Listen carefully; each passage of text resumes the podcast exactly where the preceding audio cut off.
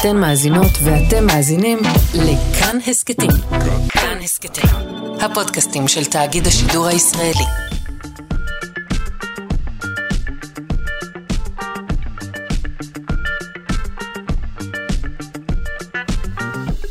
שלושה שיודעים. שלום, בוקר טוב לכם, המאזינים לכאן תרבות. 104.9 או 105.3 FM, אתם על עוד תוכנית של שלושה שיודעים. מה יהיה כאן הבוקר? יפה ששאלתם. אה, נפגוש כאן רובוט שיודע להריח. אה, נשמע אה, לאילו פיתוחים אה, נתנה נאס"א את המענקים שלה. נשמע גם על ציידים מקומיים בעמק החולה, שחיו כאן מזמן מזמן, לא עכשיו. ועוד נושאים נפלאים. העורכת שלנו היא אלכס לויקר, מפיקת תמר בנימין, אל הביצוע הטכני אלון מקלר, אני שרון קנטור. אם אינכם יכולים להאזין כעת, אנא מכם, פתחו את השידור החוזר שלנו בשעה שמונה בערב, או האזינו לנו כהסכת. אה, באיזה יישומון שבא לכם, אנחנו אה, לא בעניין של כפייה. בואו נתחיל.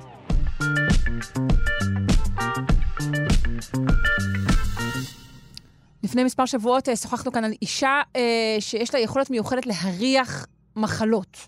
אה, אבל ככלל, החוש הזה, חוש הריח, נדמה שנותר מאחור, ואמרנו שאולי, אולי נצליח לחקות את היכולת הזו של האישה. ובכן, הנה זה כאן, אנחנו עם פיתוח טכנולוגי חדש של אוניברסיטת תל אביב, שמאפשר לרובוט להריח באמצעות חיישן ביולוגי. נפנה לדוקטור בן מעוז, חבר סגל במחלקה להנדסה ביו-רפואי באוניברסיטת תל אביב ומרכז סגול לחקר המוח, אוניברסיטת תל אביב. היי, מה העניינים? בוקר טוב, שלום וברכה. שלום, שלום. אה, אז כן, זה רובוט שמריח, פשוטו כמשמעו? פחות או יותר? פחות או יותר, כן. אז uh, בגדול העניין הוא שיש לנו הרבה מאוד uh, אמצעים טכנולוגיים מסביבנו, שהצלחנו לפתח דברים מאוד מאוד רגישים וטובים, אבל כמו שאמרת, שיש כמה חושים ששם אנחנו עדיין קצת מאחורה. ביחס בכל אופן ל... ליכולות שלנו כ... כן, בתחום, בחוש הראייה והשמיעה, למה שאנחנו מתקדמים, אבל השאר קצת פחות. נכון מאוד, בראייה יש לנו מצלמות מעולות, בשמיעה יש לנו מיקרופונים מצוינים, אבל ביכולת שלנו לפתח uh, כל מיני uh, סנסורים שיכולים להריח, שם אנחנו קצת פחות uh, טובים כיום עם אמצעים אלקטרוניים. אז הגישה שלנו הייתה, וזה פרויקט שחשוב לציין שהוא בשיתוף פעולה עם פרופסור אמיר איילי ופרופסור יוסי יובל. בהובלת הדוקטורנטית נטע שביל. בגדול מה שעשינו, אמרנו בואו ניקח... את ההשראה שלנו מעולם החי, מעולם החרקים, ששם יש להם בעצם אה, סנסורים מאוד מאוד רגישים. סתם לתת לך דוגמה, היתוש יכול אה, לזהות אותנו על ידי זה שהוא מגלה את הכמות אה, פחמן דו-חמצני באוויר. והוא מאוד מאוד מאוד מאוד רגיש. הוא יכול לזהות את זה בריכוזים מאוד מאוד נמוכים, ואת רואה את היעילות של כמה הם אה, צדים אותנו בקיץ. ואנחנו יודעים כיצד הוא עושה זאת? כן, יש לו בקצה של האף שלו, יש לו כל מיני אה, חיישנים כאלה שמאוד מאוד רגישים לפחמן דו-חמצני, והוא מזהה שינויים בריכוזים של פחמן דו-חמצני. אז okay. מה אוקיי. שאנחנו אמרנו זה, כיום עם האמצעים הטכנולוגיים אנחנו לא יכולים לעשות את זה. אז מה יקרה אם אנחנו בעצם ניקח את אותו אף של יתוש, ונשתמש באף עצמו כאיזשהו סנסור ביולוגי, ונחבר את זה למערכת חשמלית, נחבר את זה לרובוט לצורך העניין. רגע, אתה בעצם מדבר איתי על יתוש חשמלי? בגדול, כן. כותרת אחרת לאייטם. בגדול, כן, בדיוק, בגדול זה, לא יתוש, זה חגב, אבל כן, כן זה בדיוק אוקיי. הרעיון. אוקיי. זה בדיוק הרעיון. אנחנו לקחנו את ה, לצורך העניין את האף של החגב או את האף של היתוש, וחיברנו את זה לאיזושהי מערכת אלקטרונית שבנינו, ובעצם המערכת האלקטרונית יכולה להריח בעזרת האף הביולוגי ששמנו לה. זה בגדול הרעיון. אז זאת אומרת, אנחנו משתמשים ביכולות המדהימות של אה, חרקים, שיודעים אה, להריח ולזהות אה, ריחות בצורה מאוד מאוד רגישה ומאוד יעילה. ובעצם חיברנו את זה למערכת של מערכת אלקטרונית, לרובוט. בוא תרחיב טיפה על חיברנו. חיברתם אוקיי. מה? פיזית, עם כבלים? מה, מה קורה שם? בגדול, זה בגדול כמו שאת מספרת, זה בגדול מה שקורה חוש שאת ואני חשים, בין אם זה ראייה, או שמיעה, או מגע, או ריח, אז כל חוש כזה אה, מתורגם בגוף לפעילות חשמלית. זאת אומרת, בעין יש לך משהו שמעביר את האור לחשמל, באוזן יש לך משהו שמעביר את הקול לחשמל. והמוח בסופו של יום יודע לפרש את הפעילות החשמלית הזאת צליל נעים, לצליל לא נעים, לאור, לצורה, זה, זה הכל הרי עובד עם אותות mm-hmm. חשמליים. אוקיי. Okay. אז מה שקורה פה, אנחנו לקחנו את האנטנה של החגב, זאת אומרת, כל פעם שלוקחת ג'וק ו- ו- ונותנים לו מכה עם הנעל, ונשאר ככה האנטנות שזזות בסוף. חלילה, אז... אנחנו לא הורגים חרקים אצלנו, אבל כן. יפה, אז אותו רעיון, אז uh, לוקחים את האנטנה של, uh, אותו, של אותו חרק, ובצד אחד uh, חושפים אותו לריחות, ובצד שני יש בעצם מעין, כמו כבל חשמל, תקראי לזה. ש... שמחובר לאנטנה, וכל uh, סיגנל חולי שהאנטנה הזאת יוצרת, אנחנו מסוגלים... Uh, לפענח ל... אותו ל... בעצם. לפענח, בדיוק. שיו. והדבר... וואו, כן. ורגע, וה, והחרק הזה, הוא, הוא מגיב מן הסתם אחרת, כמו שאמרת, ל, לריחות שונים? נכון. ש, זה... uh, שדרים שונים?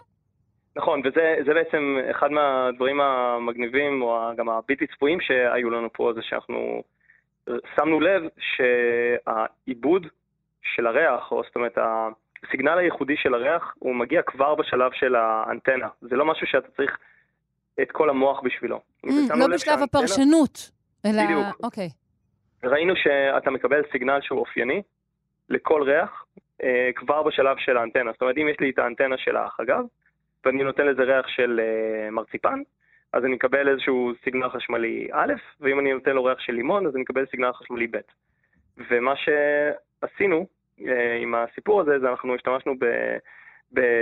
בכל מה שקשור, כל מה, הדבר הזה שהוא בז לאחרונה, מה שנקרא Machine Learning, אה, למידת מכונה, שבעצם לימדנו את המערכת לזהות ריחות שונים ולהפריד בין ריחות שונים. זאת אומרת, אז אם עכשיו אה, האנטנה של החגב מריחה, אני נותן לאיזשהו תערובת של אה, שני ריחות, אז כן, היא יודעת להגיד לי... כן, גרביים מסריחים וגרניום. בדיוק, בדיוק, בדיוק, אז היא יכול להגיד לי, וואו, יש פה גם גרביים מסריחים וגם גרניום. וואו, אוקיי. אה, אז זה מגניב מאוד, ועכשיו אנחנו שואלים, מה נעשה עם זה? אז, אז הדוגמה הראשונה שתמיד קל להזדהות איתה זה נניח את בשדה תעופה, בסדר? ובשדה תעופה את uh, עוברת את הגליים מתכות, והכל טוב ויפה, ואת רוצה לרוץ לדיוטי פרי. מה שיתפוס אותך בסופו של דבר, אם את, uh, יש לך סמים או שאת uh, מבריחה uh, ירקות למדינות מסוימות, זה הכלבים שמסתובבים בשדה, נכון? כן. זאת אומרת, היכולת הערכה של, של בעלי חיים היא, היא אדירה, ואנחנו יושבים בה ביום-יום. זאת אומרת, כל פעם המשטרה הרי מסתובבת עם כלבים כדי לזהות דברים כאלה. רגע, אז אתה רוצה לגזול כרגע פרנסה ממשפחות שלמות של כלבים? חס וחלילה, אפשר גם וגם. אוקיי. אבל אה, בגדול מה, אז הסתובבו רובוטים והם יצליחו לזהות את הריחות האלו של הקישואים המוברחים. לצורך העניין זו דוגמה אחת, אבל uh, כמו שאמרת uh, בעצמך, שגם יש בעלי חיים שיודעים לזהות מחלות, יש בעלי חיים שיודעים לזהות חומרי נפץ, יש זאת אומרת, המון המון המון המון השלכות לדבר הזה, בייחוד שאנחנו גם עשינו מדידות וראינו שהרגישות של האף של החגב היא ב... פי כמעט עשרת אלפים ממכשירים אלקטרוניים שקיימים כיום, זאת אומרת, גם הרגישות מאוד מאוד גבוהה. אז uh, יש פה הרבה מאוד... בגדול, אם יכולנו לרתום ישירות חגבים לעסק הזה, לא היינו צריכים את, ה... את כל השלבים שאתה עושה. Uh, בגדול נכון. Uh, העניין הוא שאת לא יכולה בדיוק uh, ל- ל- ל- לחלץ את האינפורמציה מהחגב. נכון, כיום. זה קשה, וגם האיגוד שלהם נורא נורא קשוח. אין ספק, מצד שני יש אותם הרבה. נכון. אמ, אני מניחה שאפשר יהיה לתרגם את זה גם לשימושים, אני לא יודעת, אולי אה, אפשר להגיד ארציים יותר, לא יודעת, לריח רוח של, של יינות, לקביעה אז, של טריות. אז למשל, אה, את צודקת אה, לגמרי, אנחנו ראינו שזה יודע להפריד בין סוגים שונים של וויסקי. זאת אומרת, גם בזה אנחנו ראינו שזה יודע לעשות. כל דבר שיש לו ריח, זאת אומרת, תחשבי על זה ככה, כל דבר שיש לו ריח, היכולת של בעלי חיים להריח היא, היא טובה מאוד. עכשיו, יש לך אה, ריחות שחיה אחת רגישה עליה יותר, ויש לך ריחות שחיה אחרת רגישה עליה פחות. זאת אומרת, כמובן את צריכה למצוא את הריחות שאופטימליים לאותו אורגניזם, אבל מצד שני, יש לך פה בעצם בפעם הראשונה את האפשרות לקחת איזשהו, אה, את האיבר של הערכה ולהשתמש בו כבר כסנסור. זה, זה, זאת אומרת, זה כבר uh, קפיצת uh, מדרגה מאוד גדולה. כן. אנחנו עוד לא יכולים לחשוב על, על, על בתוך מה זה יהיה בפועל, נכון? על איזה מכשיר זה יישב, איך זה יסתובב איתנו. אז כרגע אנחנו חיברנו את זה לאיזשהו רובוט, שהרובוט uh, יודע, זאת אומרת, uh, לנסוע ולעשות uh, הערכה. אה, אבל אה, שוב, זה נקודת התחלה ויש עוד הרבה מאוד פיתוחים שאנחנו מתכוונים לעשות עם, ה... עם המערכת הזאת. וואי, תמיד מעיף את השכל. דוקטור בן מעוז, חבר סגל המחלקה להנדסה ביו-רפואית ומרכז סגול לחקר המוח באוניברסיטת תל אביב. תודה רבה לך, ריחות תודה טובים. תודה רבה לכם, ותודה רבה לכם. שיהיה יום טוב. ביי.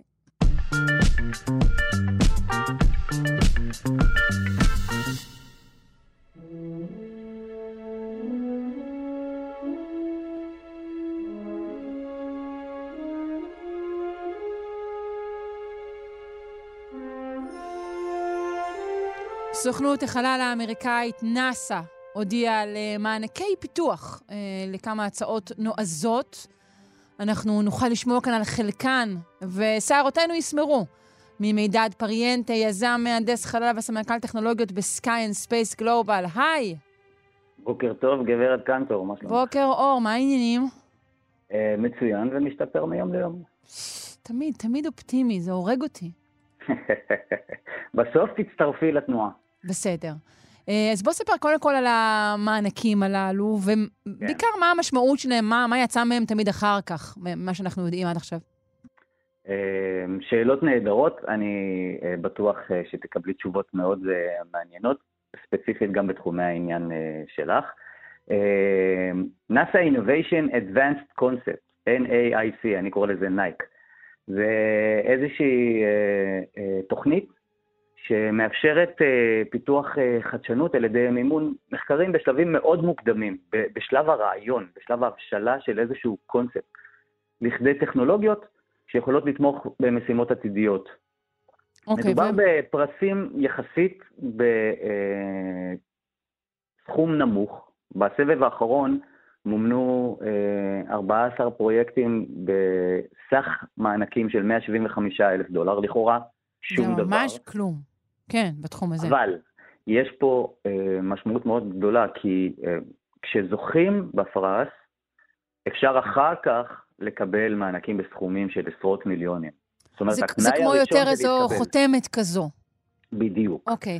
בדיוק. כלומר, זה בכלל גם משהו שהוא אולי פחות פרקטי, אלא משהו יותר מסמן איזה, איזה אמונה ברעיון, איזו דחיפה כזאת, איזה צ'פחה מנאסא?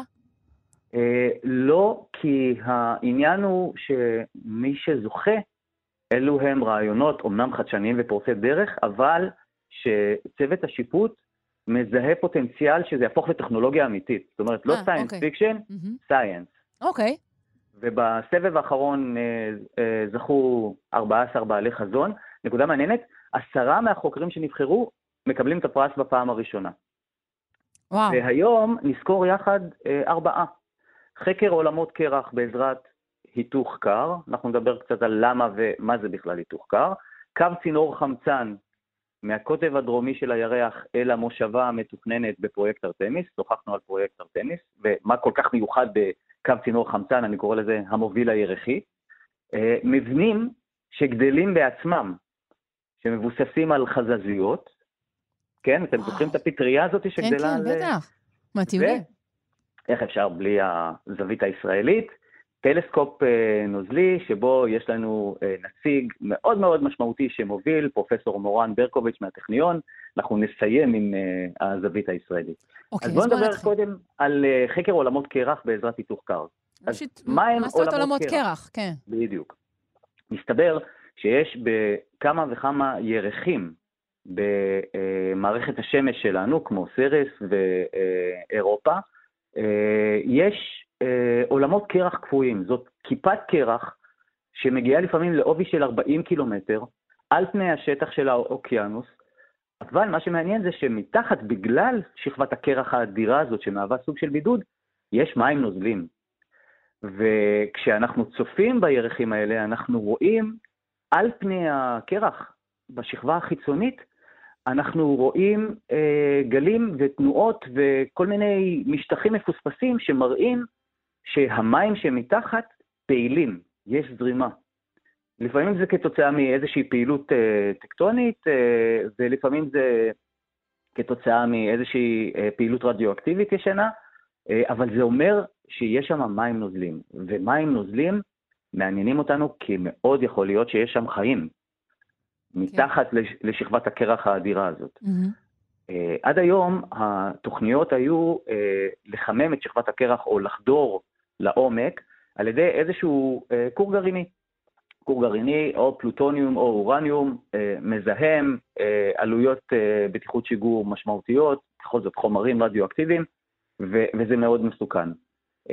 החוקרת שנקראת תרזה בניו, מנאסא Glenn Research Center, הציעה להשתמש באיזוטופ מימן לא רדיואקטיבי, שנקרא אה, דיאוטריום, שבניגוד לאטום מימן רגיל, שזה פרוטון אחד ואלקטרון אחד, פה יש גם ניוטרון. פרוטון, ניוטרון ואלקטרון. הוא לא רדיואקטיבי, הוא לא מזהם, הוא קיים בשפע על פני כדור הארץ, ואם לוקחים כמות מאוד מאוד גדולה של אה, דיאוטוריום כאלה, ושמים אותם בין אה, שתי שכבות מתכת כמו טיטניום, אפשר להפציץ את החומר הזה בקרן אלקטרונים, שגם אותה מפיקים בלי סיכון רדיואקטיבי, ונוצרת תגובת שרשרת, או היתוך קר. זהו, למה זה זה ה- נקרא היתוך קר? אוקיי, זה נקרא היתוך קר, קודם כל היתוך. אה, יש שתי אה, תגובות רדיואקטיביות, ביקוע, שבו הגרעין מתבקע והופך לשני גרעינים שונים, וכתוצאה מהתהליך הזה משתחררת אנרגיה, ויש היתוך, שבו אה, חומר מסוג אחד אה, הופך לחומר אחר על ידי הצטרפות של בדרך כלל או ניוטרונים או אה, אלקטרונים. קוראים לזה היתוך קר כי אה, במהלך התהליך הזה משתחררת אנרגיה, אבל לא נוצר חום. ולכן אין אה, סיכון של התכה, ואין אה, סיכון של אה, מה שקרה בפוקושימה וכדומה. ה- החידוש הוא שהיום זה ה-holy grail של הפיזיקה, היתוך קר. זה כבר לא science fiction. היה ניסוי בסוף שנת 2020 שהצליח לייצר כמות קטנה של אנרגיה. ומה שיקרה פה זה הם יפתחו את התהליך עצמו ויביאו אותו למצב כזה שבו אפשר יהיה לייצר מספיק אנרגיה כדי שאיזשהו גשושית, רכב חלל, אה, תגיע לאחד מהירחים האלה, תייצר את האנרגיה הזאת, תחדור את שכבות הקרח, תצלול פנימה ותחפש שם חיים. יפה, אנחנו חייבים לרוץ להצעות האחרות, כי זמננו הולך מיד, ומתקצר. מיד. קו צינור אה, חמצן, אה, בקוטב הדרומי של הירח יש המון המון קרח, הקרח הזה הוא מקור לחמצן. החידוש פה זה הצעה להשתמש ברגוליס, באדמת הירח, כדי לייצר את הצינור בעצמו, ובנוסף, כדי שאפשר יהיה להעביר אה, על צינור המתכת, בדרך כלל זה, זה אלומיניום מאדמת הירח, ו, ועוד אה, ברזל וכדומה, את החמצן בלי שתיווצר איזושהי ריאקציה, הרעיון זה להשתמש בזכוכית ירחית. האם ידעת שיש על הירח אה, המון אה, זכוכיות קטנות כתוצאה מפגיעות אסטרואידים ופעילות אה, רדיואקטיב, אה, גשית, סליחה, אה, שאפשר לצפות בה את הצינור מבפנים, ואז בעצם אה, הוא יחזיק הרבה זמן בלי להתכלות ובלי תחזוקה. רגע, אז- לא ידעתי בכלל שהוא נבר פה. קודם כל, לאן, לאן אנחנו רוצים להוביל את החמצן הזה? שאלה מצוינת. אה, תוכנית ארתמיס אה, מדברת על אה, אנשים על הירח באופן קבוע, זאת אומרת מושבה ירחית. הרעיון הוא אה, להקים את המושבה הזאת בקרבת הקוטב הדרומי, כי יש המון דברים לחקור שם. אה, הצינור עצמו, שייבנה על ידי רובוטים מחומרי הירח, ולא... וייבנה שם, ב- שם, הכל בירח. מקומי. זה לא הכל, שאנחנו הכל, מטיסים הכל. את זה מכאן, הכל בדיוק. מקומי. אוקיי. זה, זה החידוש הגדול. אה, מדברים על אה, צינור ראשוני באורך של חמישה קילומטר, יוביל בעצם חמצן אל היישוב. אמ, אוקיי. הדבר הבא שנדבר עליו זה אה, המבנים שגדלים מעצמם, שמבוססים על אה, חזזית סינתטית. אה, מדובר ברעיון מקסים שיש לו המון המון פרקטיקה על כדור הארץ. מסתבר שיש לא מעט מיקרואורגניזמים שבמהלך תהליך החיים שלהם הם פולטים כל מיני חומרים שהם משקעים של סידן בצורה כזו או אחרת. הם יודעים לקחת פחמן דו-חמצני מהסביבה בשילוב של אור השמש ולהפוך אותו לחמצן ולאטומים של אה, סידן, ובעצם זה סוג של אבן גיר.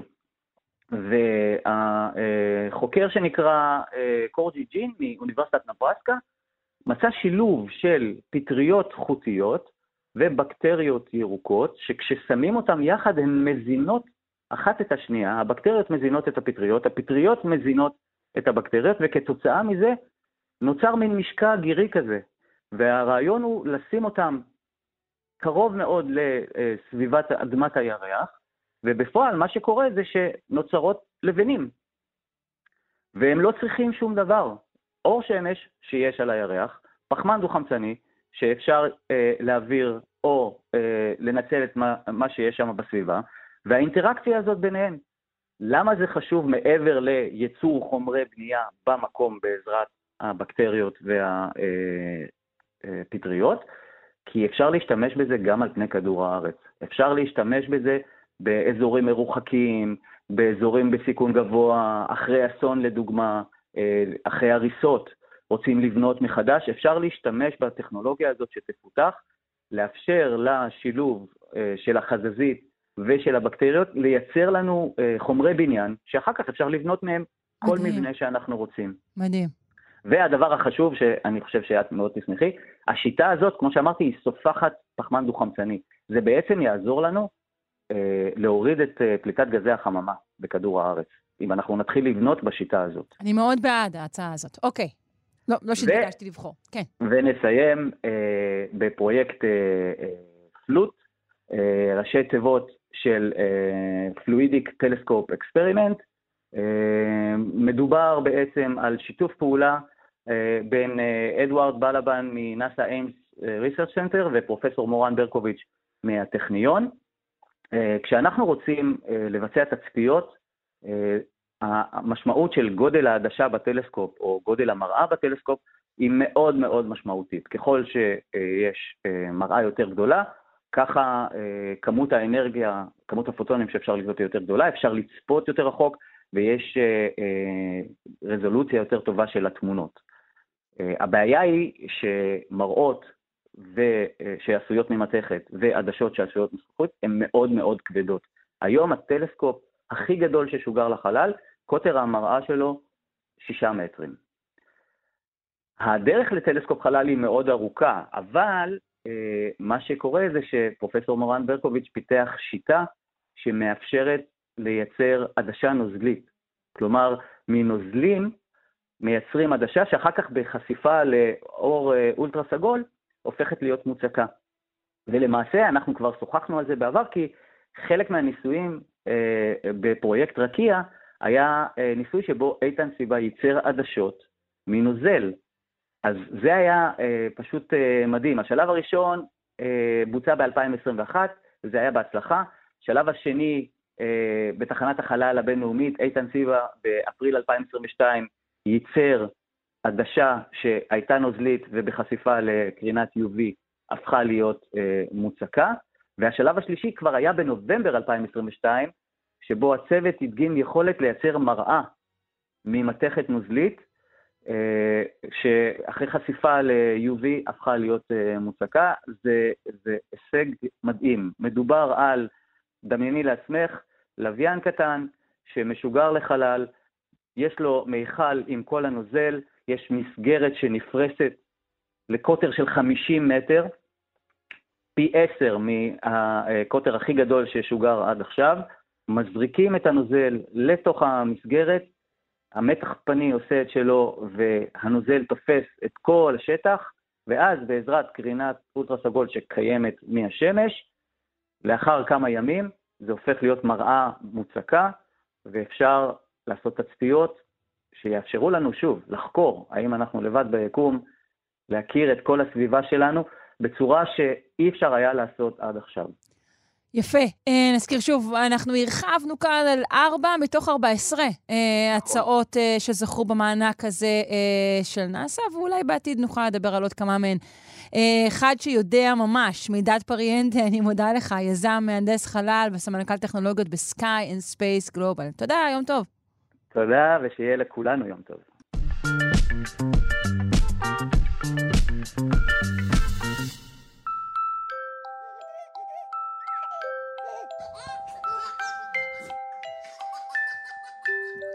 כולנו מכירים את התנועות האלה שתינוקות עושים, מין איזה בעיטה כזו באוויר, איזו תנועת יד לא ברורה.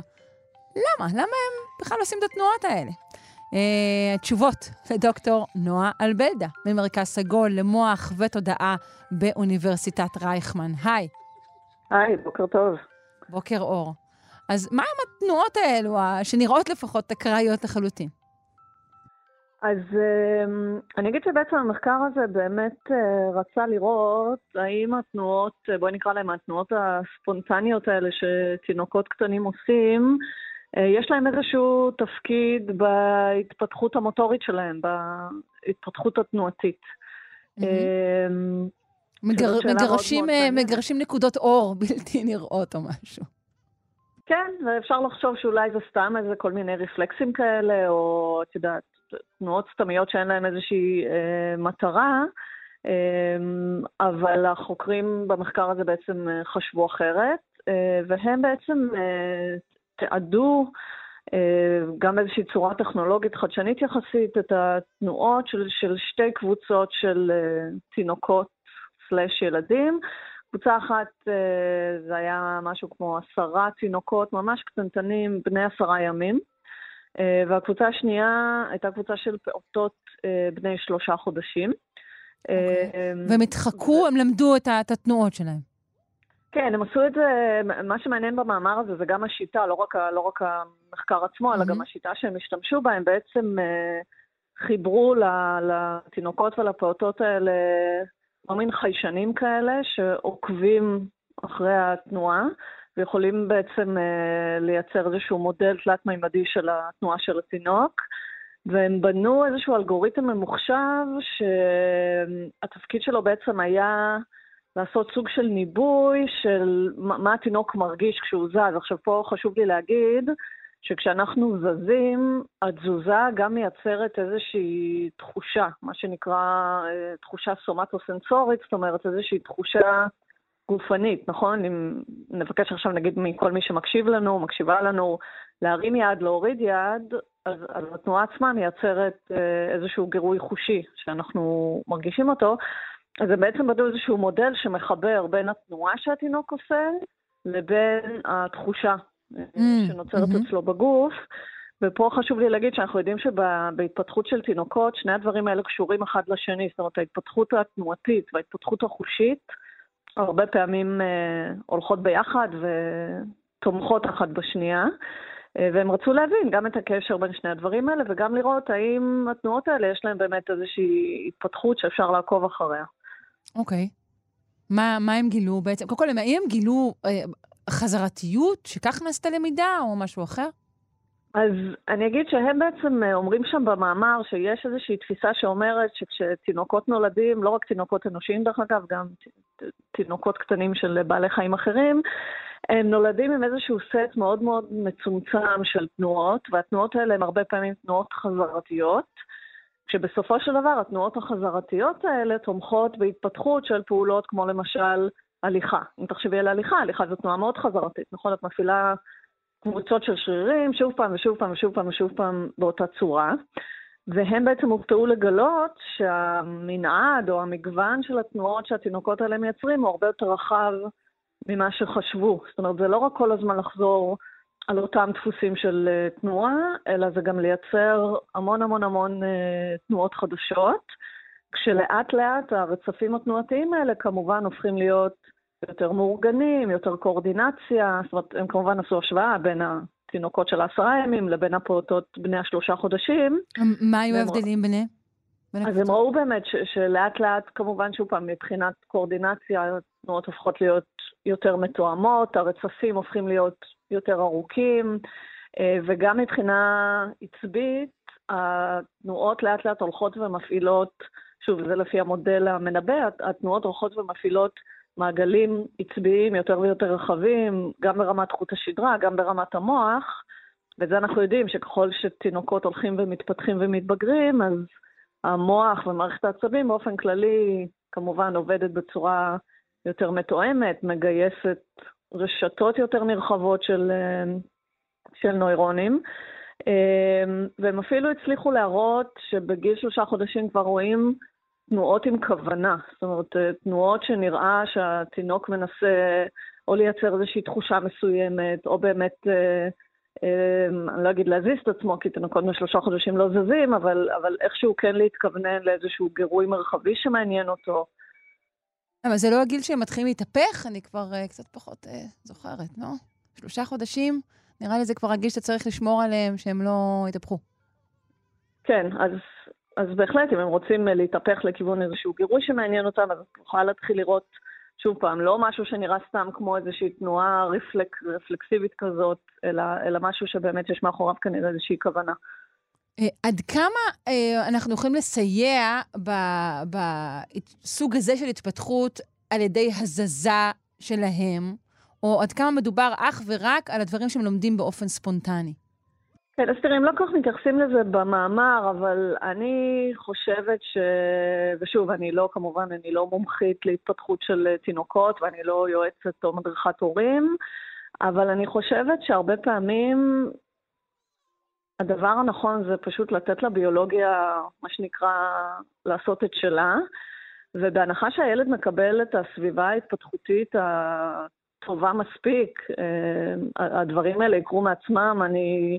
לא חושבת שיש טעם לנסות להאיץ אותם, כי צריך גם לזכור... את אומרת לא להזדרז ולהירשם ליוגה עוברים, בעצם. אה, תראי, אם זה עושה נעים והכל בסדר, אפשר. אני אומרת, צריך לזכור שיש פה איזושהי מערכת שהיא עדיין לא בשלה לחלוטין. חשוב לתת לה להתפתח בקצב שלה. יש הרבה היגיון מאחורי למה מערכת העצבים שלנו מתפתחת לאט.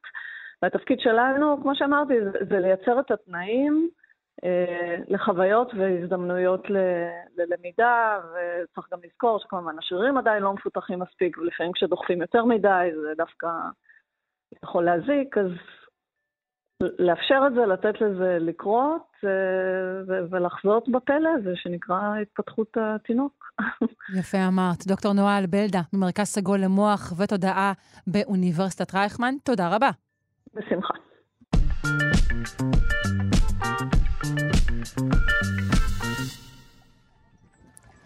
אנחנו עם uh, ציד, ציידים מקומיים. Uh, שני מחקרים חדשים מדגימים את היכולות המתקדמות והמיומנויות הגבוהות uh, של הציידים הקדמונים באזור עמק החולה.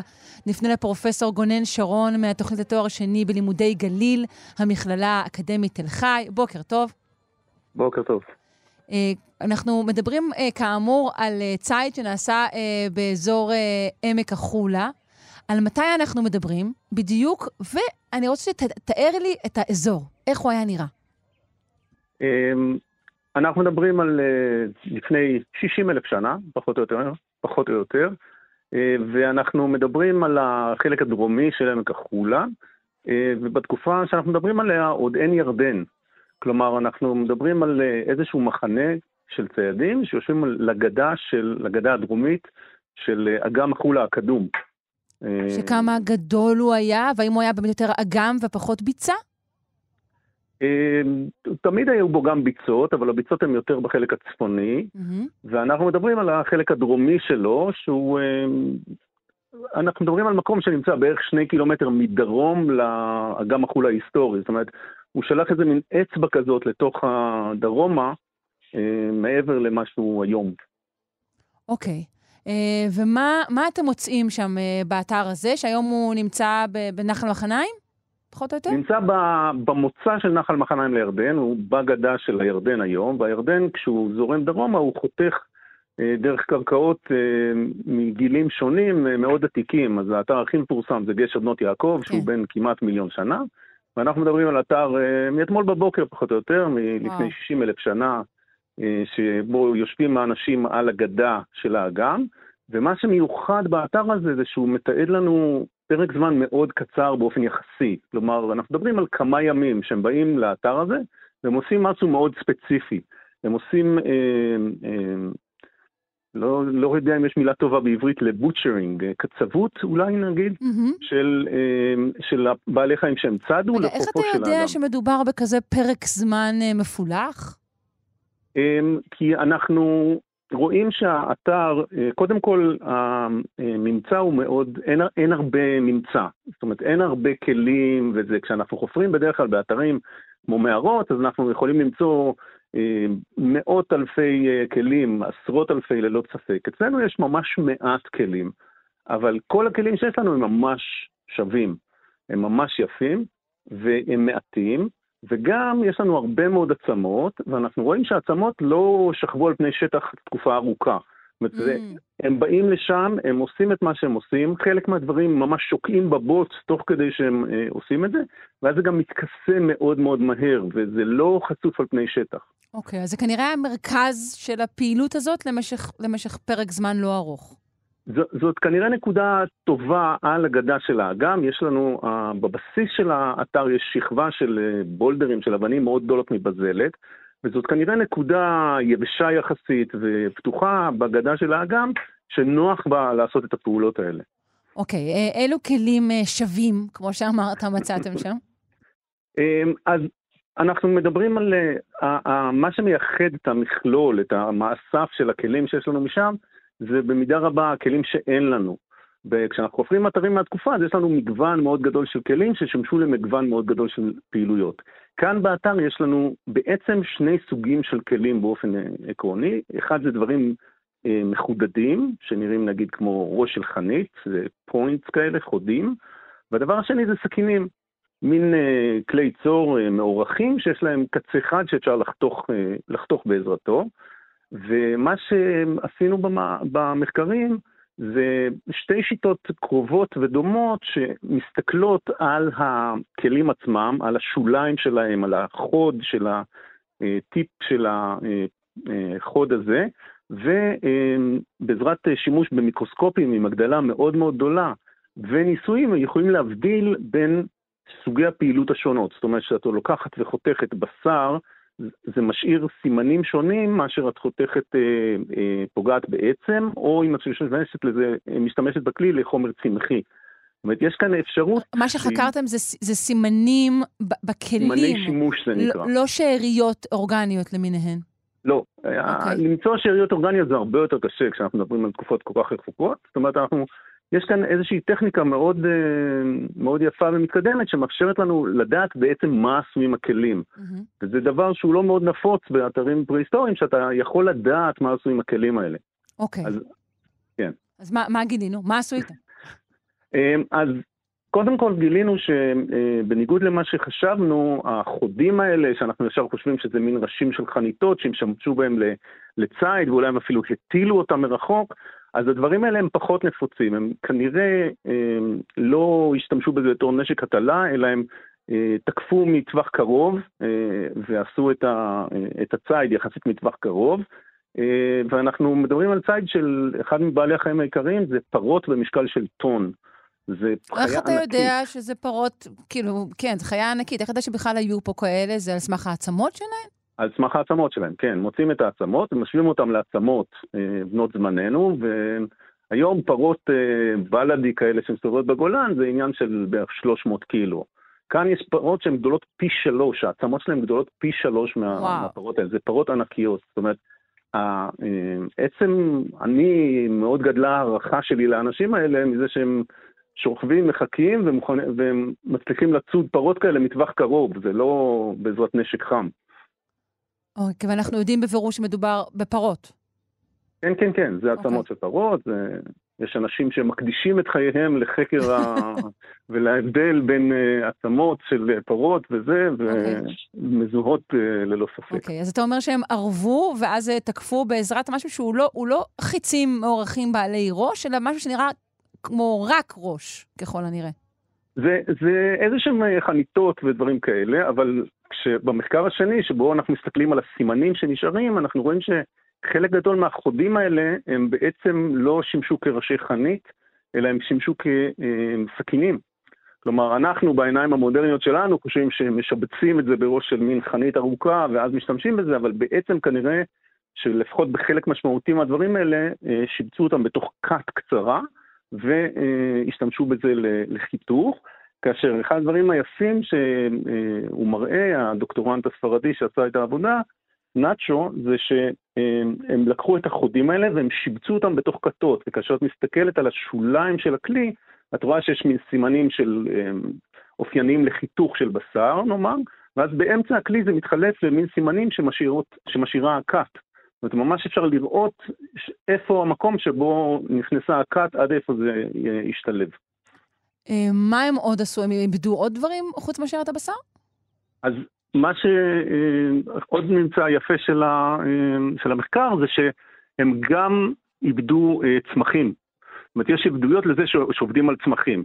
עכשיו, עיבוד של צמחים יכול להיות א', להכין את הכלים, זאת אומרת להכין את הכתות ולשבץ אותם בפנים, ודבר שני, חיתוך של כל מיני דברים כדי להשתמש ככלים, ואולי אפילו חיתוך של דברים, כי את רוצה לעשות אה, נגיד אה, סלט ליד הסטייק, אז את, יש סיכוי סביר שהשתמשת בזה גם לחיתוך של כן, מזון. כן, תזונה מאוזנת.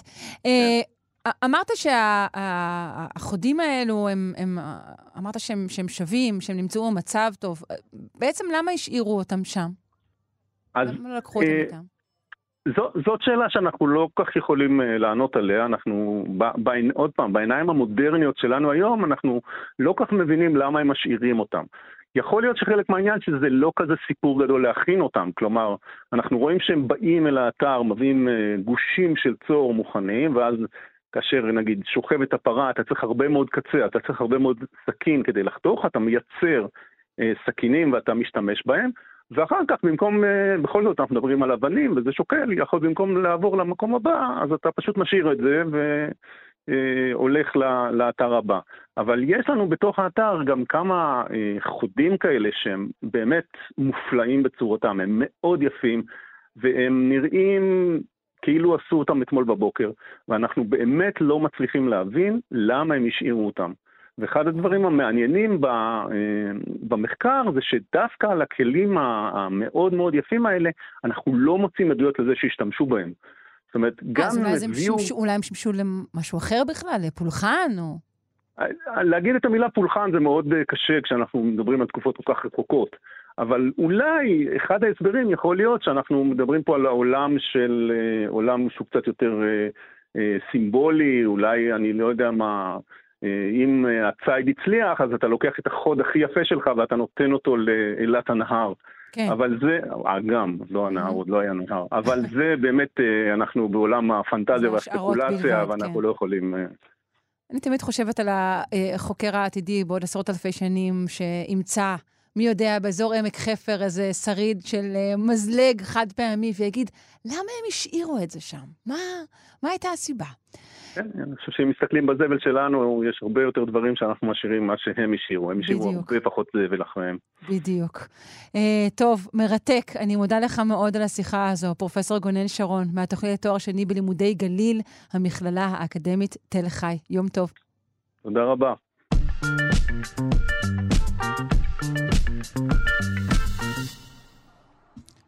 בשבוע שעבר הצגנו בפניכם אה, דינוזאור עם אה, מעין פטיש בזנבו, וכעת אנחנו רוצים לשאול האם דינוזאור שמצליף בזנבו יכול לגרום לבום אלכוהולי. Uh, כמובן, מלכת הדינוזאורים היא זו שתענה uh, על השאלה הזו, ורד שפירא, ביולוגית המכון דוידסון, הזרוע החינוכית של מכון ויצמן למדע, בוקר טוב. שלום, שלום. שלום, שלום. Uh, כן, אז יש הרבה דברים שאפשר לעשות עם הזנב. אה, כן. הרבה מאוד דברים. ובאמת יש כל מיני דינוזאורים.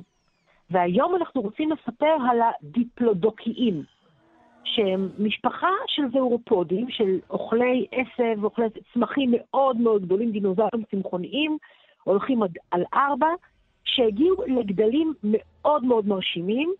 הם יכלו להגיע למשהו כמו 30 מטרים של אורך. וואו! אה, ראש קטן בצד אחד, צוואר מאוד מאוד מאוד ארוך, גוף רזה יחסית, אבל מסיבי, אמ, וזנב מאוד מאוד ארוך. עכשיו, היצורים האלה, הם יכלו לשקול גם 40 טון. כלומר, זה משהו מאוד מאוד מאוד גדול, אבל הצורה האופיינית של הולך על ארבע, שבאמת יש לו צוואר מאוד מאוד ארוך, זנב מאוד מאוד ארוך, וכל הדבר הזה מתנהל בלאכול צמחים. אמ, אז היו כל מיני, כשמדברים על דיפלודוקיים, אז מכירים את הברונטוזאורוס הענק, ואת האפטוזאורוס והדיפלודוקוס כמובן. כן, אבל את אלה כולם מכירים, ורד, אני סומכת עליך שתביאי דברים טיפה ככה יותר מהצד. אז, אז הם היו מאוד מאוד מסקרנים, קודם כל כי אתה מתייחס אליהם בתור משהו שהוא אוכל עשב, לא משהו נורא נורא נורא מתוקם, אוכל צמחים, הם אכלו צמרות העצים, אבל גם דברים נמוכים יותר. והשאלה שסקרנה חוקרים המון שנים זה מה הם עושים עם הזנב הארוך הזה שלהם, כי בדרך כלל לזנב יש משמעות. גם אצל הטירקס למדנו לפני כמה חודשים, הם נענעו את הזנב שלהם מצד לצד בזמן ההליכה, כי הזנב שימש לאזן את כל הגוף המסיבי הזה כשהוא רץ קדימה, mm-hmm. ואנחנו מכירים זנבות שעושים כמו אותו זנב של, אה, שלמדנו עליו בשבוע שעבר, שיכול היה להכות בעזרת הזנב והיה כלי נשק, אבל זנב כל כך ארוך למשהו שהוא אוכל צמחים בסך הכל, השאלה מה הוא עושה עם זה. כאילו, חוץ משיווי משקל, שזה בטח גם.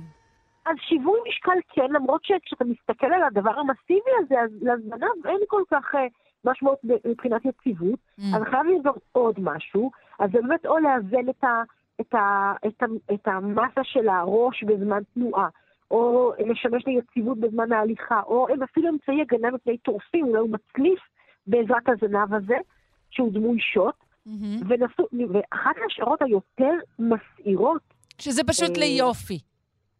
לא, זה שכשהוא מניע את הזנב הזה, הזה במהירות גבוהה, הוא יכול ממש לייצר בומים על-קוליים קטנים, שמפחידים את הטורפים וגורמים להם ללכת משם. בומים על-קוליים? בומים על-קוליים. שזה אומר שאם אני מניע את הזנב שלי מהר יותר ממהירות הקול, אני יכול להצליף בעזרתו, אני יכול ממש לייצר רעש, והרעש הזה יכול לשמש בתור איזושהי הרתעה מפני טורפים. עכשיו, הזנב הזה של, של הדיפלודוקיים זה מורכב ממשהו כמו 80 חוליות. ובכל השלד שלנו יש 33 חוליות בסך הכל. זאת אומרת, זה זנב מאוד מאוד ארוך, שהגודל של החוליות הולך ונעשה קטן ככל שאתה מתקרב לקצה, ואתה יכול ממש להניע אותו, יש לו יכולת תנועה נורא נורא מגוונת, כי כל חוליה כזאת יש לה ממש איזשהו ציר תנועה. אה, אבל רגע, רגע, את אמרת שזה צריך מן הסתם לנוע במהירות שגבוהה עם מהירות הכל, אבל תיארת יצור ענק. זה, נכון. לא נשמע לי שהזנב הזה יכול להיות כל כך מהיר, אני מקווה מאוד שאני... אז הוא יכול להיות נורא נורא מהיר, השאלה אם הדינוזאור יעמוד בזה. Mm. כי אפשר להניע משהו בצורה כל כך כל כך, בעיקר אם אתה מחובר לאיזשהו אה, מנוע מאוד מסיבי, שזה יצור מאוד מאוד גדול, אתה יכול להיות מסוגל להניע את זה מהר יותר ממהירות הכל. השאלה אם זה אפשרי, אם, המבנה יעמוד בזה. וזה בדיוק מה שניסו להבין. עכשיו, אין יותר דיפלודוקוסים שמסתובבים חופשי ואפשר להגיד להם, בוא שנייה תניע את הזנב. אז הלכו ובנו מודל ממוחשב, שלקח בחשבון גם את מבנה השלד, גם את המבנה המשוער של השרירים ושל האור ושל איך הדבר הזה התנועע וזז, וניסו לחשב תנועה שהיא מהירה יותר ממהירות הכל, ולראות האם זה אפשרי מבחינת המבנה. והם הגיעו למסקנה הקצת מבאסת, אני חייבת לומר, שלא. שאם הזנב הזה ינוע במהירות, אפילו רגעית שהיא מהירה יותר ממהירות הכל, זה יגרום לזנב להיסדק. כלומר, המבנה לא יעמוד ב- בלחצים האלה, והוא לא, לא יוכלו להפיק בולים אלכוהוליים מבלי לפגוע בעצמם.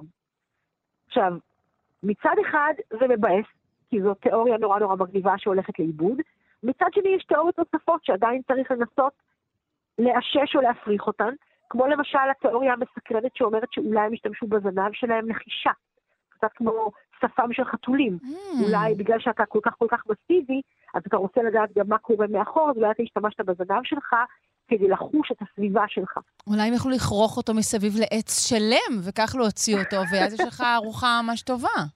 אז זה בעיקר מאוד מאוד מסכן, ואנחנו לא יודעים מה עוד הם ידעו לעשות עם הזנב שלהם, אנחנו יודעים בינתיים מה לא, מה לא הגיוני, אבל זה בהחלט מעניין, כי כשלמשהו יש זנב כל כך מסיבי, אז זה יכול להיות רק ליופי, כשזה גם זה נותן איזשהו יתרון מבחינת מה שאנחנו מכנים אותו ברירה זוויגית, mm-hmm. אבל יכול להיות שהיו לו גם עוד איזה שהם יתרונות מעשיים, כי אחרי הכל, רוב היצורים שאנחנו מכירים שיש להם זנב, עושים איתו עוד משהו. כן, אבל יש שאלה עקרונית אלייך. כן. מאיפה בכלל הגיעה ההשערה הזו, והאם זה מקובל שפתאום מדען אומר, היי, יש לי רעיון, אולי הם עשו בום אלכוהולי, ואז בסוף זה לא נכון. כאילו... אז, אז התשובה הפשוטה והכנראה נכונה היא שדינוזאורים הם מן הסתם הדבר הכי מסעיר שהסתובב כאן ever. ו- ורוב חוקרי הדינוזאורים המומחים ביותר הם ילדים בני ארבע. ואלה שממשיכים לקר... לקריירות אה, אה, אמיתיות, הם בדרך כלל כאלה שהרעיונות האלה, המסעירים המאוד מאוד מיוחדים, נשארו. ו- וזה יכול לקרות, זה לא בלתי סביר. יש יצורים שככה מניעים איברים ומשמיעים קולות לא בהכרח דרך הצינורות המקובלים, מה שנקרא, וזה משהו שאם אתה כל כך מסיבי ויש לך זנב שהוא דמוי שוט, אז אולי אתה יכול להקליף עם השוט הזה, ואולי אתה יכול להשמיע קולות, וכל תיאוריה, אם יש לה איזשהו בסיס, היא מקובלת עד שהיא הופרכה. תשובה נהדרת, כהרגלך. ורד שפירא, ביולוגית למכון דוידסון, הזרוע החינוכית של מכון ויצמן למדע. אני מודה לך מאוד. תודה לכם. ביי.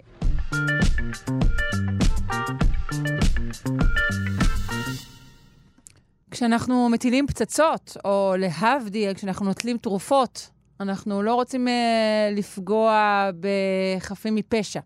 ובכן, שיטה חדשה תאפשר להכווין תרופות ישירות לגידול סרטני, ללא תופעות לוואי ומבלי לפגוע ברקמות בריאות בגוף. אה, נשוחח עם הפרופסור עופרה בני מהפקולטה לרפואה ובית הספר לרוקחות באוניברסיטה העברית. שלום, בוקר טוב. שלום, בוקר טוב. אה, בואי קודם כל נתחיל באמת אה, בבעיה, באופן כן. שבו תרופות פוגעות גם ברקמות בריאות, נכון? נכון מאוד, וזה אפילו יותר נכון בסרטן. לצערנו, רוב התרופות הן תרופות די... מה שנקרא אכזריות, לא כל כך יודעות להבדיל בין הגידול לבין הרקמות הבריאות, כי הן בעיקר פוגעות בתאים שמתחלקים. אז זאת הבעיה, אנחנו בעצם שנים מנסים למצוא פתרונות איך להגיע רק לגידולים, או לפחות למזער מאוד את החשיפה של הגוף הבריא. אז התרופות פשוט פוגעות בתאים שמתחלקים, וכאלו יש גם חולים וגם בריאים. נכון מאוד, בעצם הכימותרפיות, מה שנקרא, זה תרופות מאוד מאוד רחבות טווח, והן לא ספציפיות. זאת אומרת, כל תא שמתחלק הוא תא שבעצם יכול להיפגע, ולכן אנחנו יודעים שחולי סרטן סובלים מאוד מהרבה מאוד תופעות לוואי. כן. וגם עם התרופות מהדור החדש, שזה תרופות יותר ספציפיות, מה שנקרא התרופות הביולוגיות, עדיין אה, חולים סובלים מאוד מחשיפה לרקמות בריאות.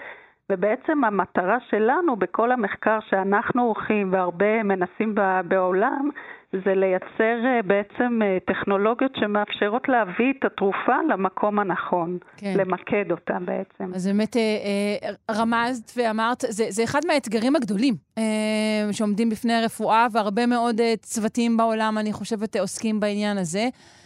אז בואי ספרי על פריצת הדרך שלכם. כן, אז אנחנו באמת ניסינו לחשוב על גישה שהיא קצת יוצאת מהקופסה, כי למעשה במשך השנים ניסו הרבה מאוד גישות של איך להביא את התרופה בתוך נשאים, זה נקרא נשאי תרופות.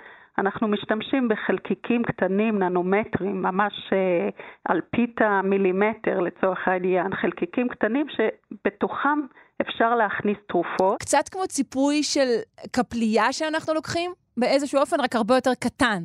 בדיוק, okay. אוקיי. מאוד מאוד קטן, בעצם ננו קפסולות כאלה של תרופות, ובעצם הרעיון שלנו היה לנסות להכווין אותם על ידי זה שאנחנו נוסיף משהו לציפוי, והמשהו הזה זה בעצם שכבה מאוד מאוד דקה של מתכת, שאנחנו מוסיפים אה, ברזל, שאנחנו יודעים שהוא יודע להגיב למגנט, ובעצם אנחנו חשבנו להביא את החלקיקים בצורה יותר אה, ממוקדת על ידי הכוונה מגנטית. בעצם לייצר סוג של, אה, אנחנו קוראים לזה קצת כמו ננו סווימרס כאלה, חלקיקים שיודעים לשוט בדם ולהגיע למקום הנכון בהכוונה. זהו, איך דווקא הם יודעים להגיע למקום הנכון? אז המגנט מאפשר לנו בעצם לייצב את השדה המגנטי באזור הנכון, שזה האזור שאנחנו יודעים שהגידול הסרטני נמצא בו, והחלקיקים שמשוטטים להם ברחבי הסירקולציה בדם, הם מרגישים את השדה המגנטי והם פשוט מצטברים יותר באזור הגידולי. שזה נותן לנו יתרון מאוד גדול. עכשיו, גם חלקיקים ללא מגנט יש להם יכולת uh, להצטבר יותר טוב בגידולים סרטניים, בגלל שיש שם מבנה מסוים של כלי הדם שמאפשר להם לעשות את זה, הם יותר דולפים, אבל יחד עם המגנט אנחנו מאוד מאוד מעצימים את האפקט הזה של ההתמקדות בגידולים. אוקיי, אז מה, יש מין שלט רחוק כזה? איך זה עובד? ממש ככה, ממש. אנחנו קוראים לזה remote control, כי זה באמת לשלוט מרחוק על ננו חלקיקים. אנחנו יכולים להביא אותם למקום, ואנחנו יכולים אפילו להפעיל אותם מרחוק. זאת אומרת, אנחנו יכולים גם לגרום להם לחימום על ידי זה שנפעיל איזשהו לייזר שבתחום כזה שיודע לחדור את הגוף, זאת אומרת יש לו חדירה של מספר סנטימטרים, והוא יודע גם להפעיל את החלקיקים אחרי שהם נמצאים בגידול. מה זה אומר להפעיל? הוא יודע בעצם לחמם אותם, לגרום לאיזשהו חימום שגורם גם למוות של תאי סרטן, וגם הוא מגביר מאוד את היציאה של התרופה. כך שאנחנו מקבלים באמת אפקט משולב מאוד מאוד חזק של גם תרופה, גם הכוונה מגנטית וגם חימום מרחוק. וואו. אמ, מה, באיזה שלב אנחנו נמצאים של יישום הטכנולוגיה הזו? אז אה, בעצם המחקר שלנו מראה בפעם הראשונה שאנחנו יכולים לייצר ממש פלטפורמה טכנולוגית כזאת שהיא יכולה להיות רלוונטית לכל תרופה, כך שזה באמת נותן לנו מידה מאוד גדולה של גמישות. אה, אנחנו עשינו את ההיתכנות בניסויים בתאים ובחיות, בבעלי חיים, וכמובן, כמו תמיד, השלבים הבאים הם אה, בעצם שלבים שהם יותר פיתוח תרופה, וזה כידוע, כן, תהליך ארוך של כן. מספר שנים שאנחנו בעצם נתחיל איתו. זאת אומרת, אנחנו מאוד uh, מאמינים שזו טכנולוגיה שיכולה לתת uh, תשובה להרבה בעיות שקשורות לטיפולים סרטניים. הניסוי היו, עד היום אה, נעשה על... על מי? אז, על מה? אז עשינו את זה במודל אה, של בעלי חיים שמדמה כמה שאפשר בעצם גידולים סרטניים אנושיים. זאת אומרת, אנחנו לוקחים גידולים, במקרה הזה השתמשנו בסרטן שד, mm-hmm. שהשרינו אותו על חיות, סרטן שד אנושי, זאת אומרת, okay. כן. ממקור mm-hmm. אנושי, okay. אוקיי. אה, ולמעשה הראינו בבעלי חיים, בעכברים, שאנחנו יכולים לבצע את כל התהליך, ושזה חודר היטב את הגוף. ואנחנו רואים אה, אפקט מאוד משמעותי, זאת אומרת ראינו ממש אה, אה, כמעט חיסול של הגידולים הסרטניים בקבוצת טיפול המשולבת שהכילה גם מגנט וגם לייזר. שור, אז, וואי, את מפיחה פה תקוות משוגעות, אה, פרופסור בני. אה, אני אמרת שזה יכול לעבוד עם כל מיני מחלות, אבל האם יש נגיד סרטנים מסוימים שאיתם את אומרת זה יהיה יותר יעיל, באמת סרטן שד למשל, מאשר מחלות אחרות?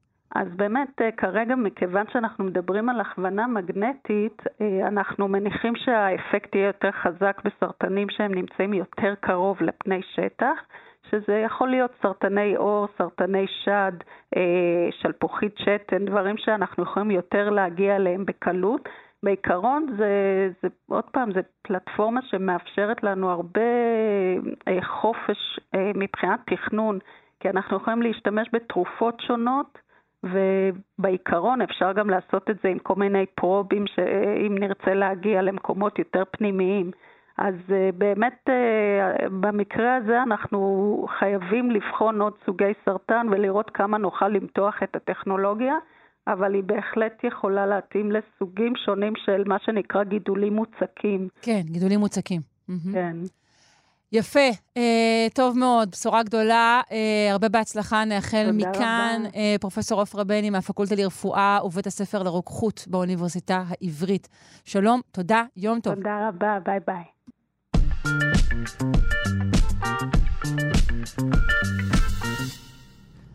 המדע שואב יותר ויותר השראה מן הטבע, ובמחקר שלפנינו, מהמערכת החיסונית שלנו.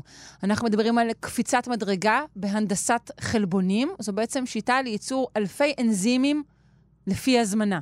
אה, נשמע עוד על כך מהפרופסור שראל פליישמן, מהמחלקה למדעים ביומולקולריים במכון ויצמן למדע. שלום. שלום, בוקר טוב. בוקר אור.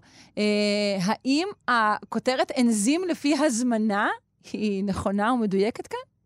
אה, בקרוב אולי, כן. זה, זה בעצם, השאלה שאנחנו שאלנו היא, האם אנחנו יכולים ליצור מגוון עצום של אנזימים מסוג מסוים, ואז לבדוק את האנזימים האלה ולראות מי מהם הכי טוב לצרכים שלנו. אז אה, זה בעצם השאלה שאנחנו עונים עליה. אוקיי. Okay. בואו נעשה uh, קצת רוורס ונזכיר שיעור קטן על מה הם אנזימים. בהחלט. אז אנזימים הם המכונות המולקולריות שאחראיות על כל תהליכי החיים, בכל יצור חי, בווירוסים, בחיידקים ובבני אדם גם. רק כדוגמה לעיכול מזון ובניית רקמות, אנזימים יש להם תפקידים מכריעים שם. והיום לאנזימים יש חשיבות לא רק בתהליכים הטבעיים האלה, אלא יותר ויותר גם כתרופות מצילות חיים וכתחליפים לתהליכים מזהמים ועיקריים בתעשייה הכימית. ולכן יש עניין אדיר באמת באפשרות לשנות את התפקוד של האנזימים לצרכים של החברה המודרנית, ולא בדיוק לצרכים של האורגניזמים שבהם הם התפתחו בעזרת האבולוציה במשך מיליוני שנים. אוקיי, okay, אז מה אתם עושים במעבדה שלך?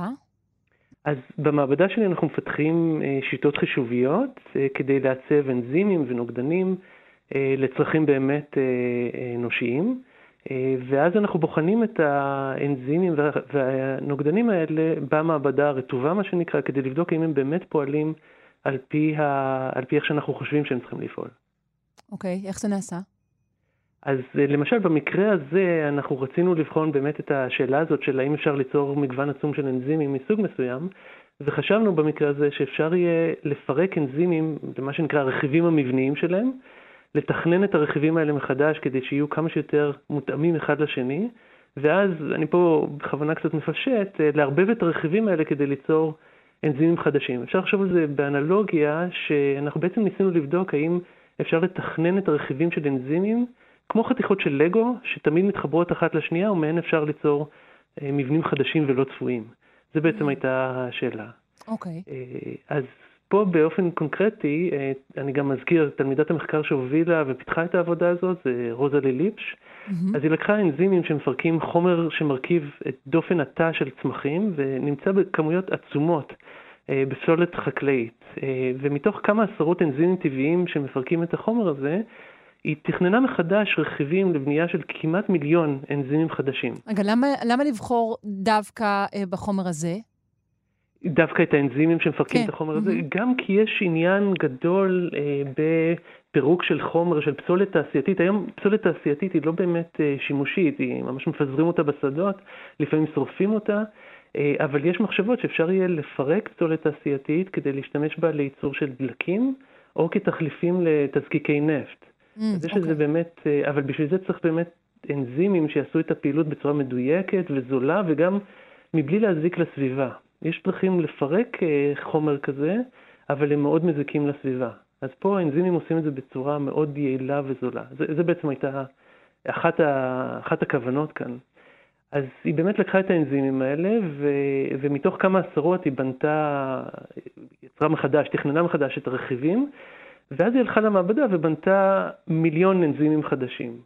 ואז היא בדקה אותם במעבדה ומצאה שיותר משלושת אלפים מהם היו פעילים. אז שלושת אלפים זה מספר שממש הפילו אותנו מהכיסא כשראינו אותו אה, מלכתחילה, כי זו תוצאה חסרת תקדים, כי עבודות קודמות בתחום, גם מהמעבדה שלנו וגם מאחרות, הראו לכל היותר כמה עשרות אנזימים פעילים בניסוי אחד. פה היא קיבלה, שוב, כמה אלפים.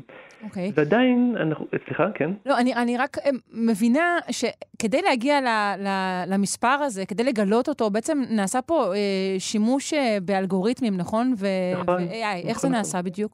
כן, אז כאן, הנה בדיוק אני מגיע לעניין של ה-AI, אז דבר ראשון, אנחנו באמת לוקחים את האנזימים, מפרקים אותם לרכיבים, ואז אנחנו משנים את התכונות האטומיות שלהם, כדי שהם יהיו כמה שיותר מתאימים אחד לשני. זה, שוב, זה, זה קצת אפשר לחשוב על זה כאילו את מקבלת איזשהו חומר שהוא לא לגמרי חלק, ואת מגלפת אותו כדי שהוא יתאים כמה שיותר טוב, שוב, כמו חתיכות של לגו, אחד לשני, כך שהרכיבים האלה, כשהם כשאנחנו נערבב אותם כביכול, הם יתחברו אחד לשני כדי ליצור מבנים.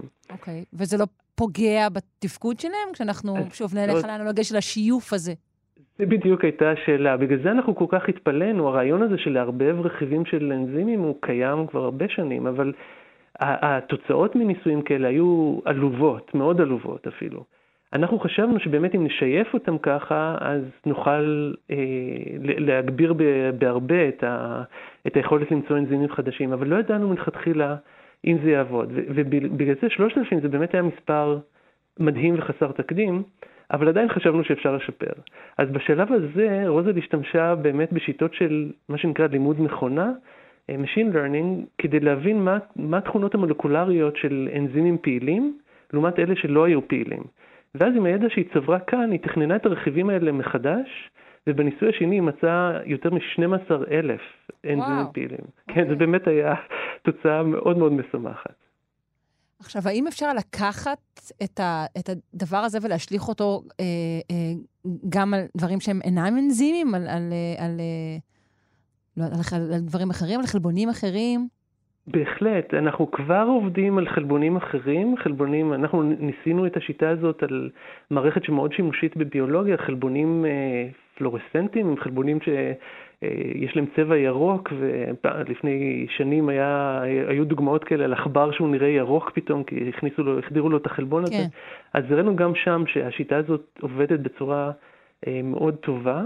ועכשיו אנחנו ממש מתחילים בחודשים האלה לבדוק האם אפשר להשתמש בשיטה הזאת כדי להבין יותר לעומק את הכללים ליצור, ליצור נוגדנים תרופתיים.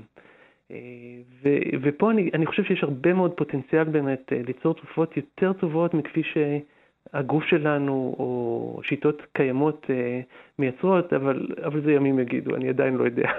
כן. עכשיו, לגבי, לא לגבי תרופות, לגבי uh, תעשייה, uh, תוכל לתת לנו כמה דוגמאות לשימוש של, של הדבר המהפכני הזה? כן, אז כבר אפילו בכמה ימים מאז שפרסמנו את המאמר, הוא, הוא קיבל תעודה די משמעותית, וקיבלתי אימיילים מאנשים בכל מיני מקומות ש, אה, שרוצים להשתמש בשיטה הזאת, למשל כדי ליצור אפילו זנים של אורז שיהיו יותר עמידים, אני עדיין לא מבין לגמרי איך זה יכול להיות, אבל, אבל אני אשמח לגלות, וגם אנזימים כדי לפרק אה, חומרים הרבה יותר קשים מאשר החומר הזה, הפסולת החקלאית הזאת, אה, על ידי חמצון מאוד חזק, אנזימים שמחמצנים בצורה מאוד חזקה אה, פסולת מזהמת ודברים מהסוג הזה. אז באמת אני חושב שזאת, זה, זה זמן מאוד טוב לעסוק, ב, כמו שאמרת קודם, אלגוריתמים חישוביים. אה, על אנזימים וחלבונים אחרים, יש לנו היום שליטה הרבה יותר טובה אה, בתפקוד שלהם על ידי האלגוריתמים האלה, ובאמת אה, יש הרבה מה לעשות.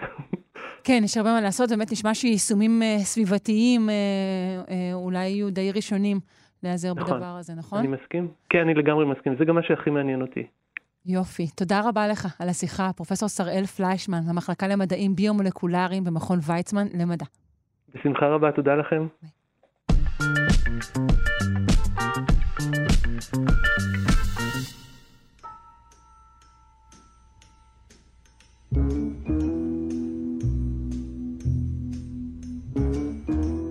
תעלומת רצח באה על פתרונה המאוחר. ממש מאוחר. לפני יותר מ-700 שנים נרצח אדם צעיר באיטליה. מחקר חדש, ממש מעכשיו, מציג את השתלשלות האירועים שהובילו לרצח, וגם משחזר את פניו של הנרצח. איך זה נעשה? נפנה לדוקטור חי אשכנזי, מנהל גיאו-אינפורמטיקה ברשות העתיקות. שלום. היי, בוקר טוב. בוקר אור. Um, אני חושבת שהשאלה הראשונה ששאלתי את עצמי זה, למה לנו לשחזר את פניו של צעיר שנרצח באיטליה לפני יותר מ-700 שנה? אה, שאלה טובה. אני חושב, ש... אני חושב שהסיבה העיקרית שהם רצו לשחזר זה פחות את פניו, אלא פשוט מה קרה שם. אוקיי, אה, אז בואו קודם כל נגיד איפה נמצאה אה, גופתו, או שאריות הגופה הזו? זה, ב... זה באיטליה, זה היה בעצם, הוא נקבר בתוך כנסייה, כמו שנהגו הרבה פעמים לעשות. כן. מה שנתן להם רמז שהוא בעצם היה ממעמד גבוה יחסית. היה בן אצולה. אוקיי. או אחד מהרמזים. אוקיי. אה, ואני מניח שהם שיפצו שם, אני לא לגמרי הבנתי, אבל אני חושב שהם שיפצו שם או משהו, והם, אה, ואז הם מצאו את הקבר וחפרו אותו, ואז הם באמת ראו ש, שיש לו פגיעות בגולגולת, ומזה הם ניסו להבין מה קרה שם. כן. זה בעצם... יכול להיות שהוא דפק את הראש באיזה פעמון, או לא? לא, זה לא נראה ככה, זה, okay. זה אוקיי. חתכים ישרים, ואפילו הורידו לו חלק מהגולגולת עם החרב הזאת. וואו, אז רגע, לא, אה, ספר, ספר מה לא קרה נראה. לו, איזה חרב, מה, מה מדובר? זה נראה שהוא פשוט אה, חטף כמה מכות חרב. אה, זה נשמע שקצת הפתיעו אותו, כי זה אפילו לא מקדימה, זה, זה מהצד או אפילו מאחורה. אה, זה ממש שפל, אוקיי. Okay. זה נשמע ככה, כן, והוא כנראה הוא ברח, כי המכות הקטלניות באו מאחורה. Mm, אוקיי, כלומר קיבל בומבה אחת, ברח, ואז קיבל את מכת המוות. את uh, שלוש מכות המוות. שלוש כאילו, מכות מישהו המוות. שם דאג, כן, כן, אוקיי. כן. ואיך בעצם, איך בעצם מגלים בדיוק, אה, איך משחזרים דבר כזה? אז, אז מה שהם עשו, הם בעצם הסתכלו, קודם כל הם הסתכלו על הגולגולת, ועל ה... הסתכלו במיקרוסקופ על החתכים, ובעצם מה שהם מחפשים זה לראות אם uh, יש פגיעה בעצם, האם, קודם כל לראות האם היא קדומה או לא, כי יכול להיות שהפגיעה קרתה כי מהכלי חפירה למשל. אז כבר אפשר לראות, כבר כשחופרים אפשר אה, לראות כלומר אם זה שבזמן שבר טרי או הקבורה לא. שלו בכלל אולי לא, לא, לא, פגעו. לא, דווקא אני חושב על החפירה הארכיאולוגית. הרבה פעמים אה, בחפירה אוקיי. הארכיאולוגית אנחנו עושים נזקים, כי אנחנו לא באמת נכון. יודעים מה יש מתחת לפני הקרקע, אז הרבה פעמים מניפים מקוש ו... אוקיי. ועושים נזק בפני עצמו, אבל זה כבר אפשר לראות בחפירה עצמה. אה, אחר כך צריך לראות אם הפגיעה בגו- ב- היא תחתה או לא. כי, כי אפשר לראות סימנים של איחוי גם אם הוא שרד שבוע אחרי זה. כבר נהיה איחוי, איזשהו איחוי בעצם. ומה שהם ראו שם, שבאמת אין שום סימני איחוי, אה, זאת אומרת שהוא מת מהפגיעות האלה. זאת אומרת, העצם לא התחילה להתאחות. כן. אז מעבר לזה שהוא היה בן אצולה, והותקף כך אה, באכזריות, האם אנחנו יודעים עליו עוד משהו? אה, את הגיל שלו, אפשר לזהות את הגיל, גיל וגובה, מהמם. אני לא חושב שהם כתבו שם גובה, אפשר לזהות גיל, גובה ומין הוא כמובן. היה אדם צעיר יחסית, נכון? בראשית שנות כן, ה-20 לחייו, כן, ככל דיברו על, כן, 24, משהו כזה, וגם אפשר לדעת, כאילו, מה... השרירים נקשרים, נקשרים בעצם לעצמות, ומהסימני קשירה אפשר לדעת אם השרירים היו מפותחים או לא. אז בעצם הם מדברים שם שהכתף שלו הייתה מפותחת, ומזה הם מסיקים שהוא, שהוא השתמש בקשת הרבה. אוקיי. Um, אני, אני שוב חוזרת, מנסה להבין האם הטכניקות שבהן זה נעשה, הם, איך הן יכולות לעזור לנו מעבר לסיפור הזה של האדם הבודד הזה וגורלו? אה, זאת אומרת, לסיפור הארכיאולוגי באופן כללי? כן, מה, אנחנו, איך אנחנו יכולים uh, להסיק מהדבר הזה משהו יותר רחב? תראי, אה, האמת שזה פחות התקופה שלי, כי זה, אני מבחינתי זו תקופה, זה כמעט ההווה פה מדובר, כי זה מדובר על שנת אה, 1300, כן, משהו זה כזה. הרגע. אני לרוב מתעסק, בדיוק, אני לרוב מתעסק על אלפי שנים קודם. אה, אני חושב שמה שאפשר, אה, שמה שאפשר לדעת זה א', להבין את עוצמת הזעם האנושי, אפשר לראות שהיה פה, אני מניח, למיטב הבנתי, אני עוד פעם, אני לא מומחה של התקופה, אבל חרב, חרב כזאת שהיא חדה והיא חזקה, היא, היא משהו שבן אדם פשוט לא יכול להרשות לעצמו. זאת אומרת, זה לא, זה, זה משהו שצריך הרבה כסף כדי לקנות אותו. אז, ומזה שהוא נקבר בכנסייה, אז כמובן שגם הוא היה בן אצולה, וזה נשמע שגם מי שהרג אותו כנראה היה בן אצולה. זאת אומרת, זה די היו שם מדובר על uh, קרבות בין, בין המעמד השליט. כן. אם היה רוצח אותו מישהו מהמעמד הפשוט, הוא בטח היה משתמש באיזה כלי עבודה, או אבן, או נבוט, או משהו כזה. כן. האם, נשמע האם ש- השחזור הזה הוא חלק ממגמה שאנחנו רואים בזמן האחרון של אה, התעסקות בפרט בודד וממנו אה, אה, השלכה על, על, על תקופתו? או שלא, מקווה, זה משהו חדש שאנחנו מקווה. יודעים עליו מספיק. אני מקווה, כי מה שדיברת איתי פעם שעברה, זה באמת גם כן התעסקתי עם בן אדם אחד ספציפי. כן. אני מקווה שזה גם, שזה איזשהו טרנד שמתחיל, אה, אה, אבל אני לא יודע, אני לא יודע להגיד. כן, אולי נוכל לפענח עוד אה, תעלומות רצח אם, אם נראה עוד, לא... ב, בדיוק, אם נראה עוד אנשים שמתעסקים בבן אדם ספציפי, אז, אז נוכל להגיד שזה טרנד, כן. אני אשמח. יפה. אה, טוב, אני מודה לך מאוד. דוקטור חי אשכנזי, מנהל גיאו-אינפורמטיקה ברשות העתיקות. אה, בשמחה. יום בשמחה. טוב, ביי. תודה לכם. ביי, ביי ביי.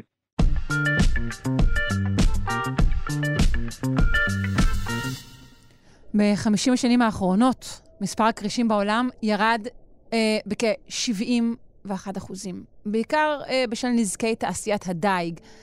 הנתון הזה הופך למזוויע עוד יותר, כשמבינים שחלק גדול מהכרישים אה, בעצם מתים בטעות. הם נתפסים ברשתות והפיתיונות של הדייגים, שרצו בכלל לתפוס דגים אחרים. אנחנו אה, כעת עם אה, פינת האקולוגיה ועם פיתוח חדש שאמור לצמצם את הפגיעה הלא מכוונת בכרישים בתעשיית הדייג. נפנה לדוקטור עדי לוי, חבר הוועד המנהל של האגודה הישראלית לאקולוגיה ולמדעי הסביבה, וראש החטיבה לסביבה וקיימות במכללה האקדמית אחווה. שלום. היי, בוקר טוב. היי, בוקר אור. אה, אז אה, מסתבר שמי שצריך לפחד ממי זה הכרישים מאיתנו. לגמרי, לגמרי. אה, אם אה, נשים רגע את אה, סטיבן סטילברג וסדרת סרטיו הנפלאים מלטעות בצד, כמות בני אדם שנפגעים מקרישים מדי שנה היא בממוצע נעה בין שבעה וחצי לעשרה בני אדם שמתים מתקיפות של כרישים סביב לעולם, בכל העולם. זה הכי פחות מכל בעלי החיים שאנחנו מכירים. דווקא יתושים הורגים הכי הרבה בני אדם, מאות אלפים.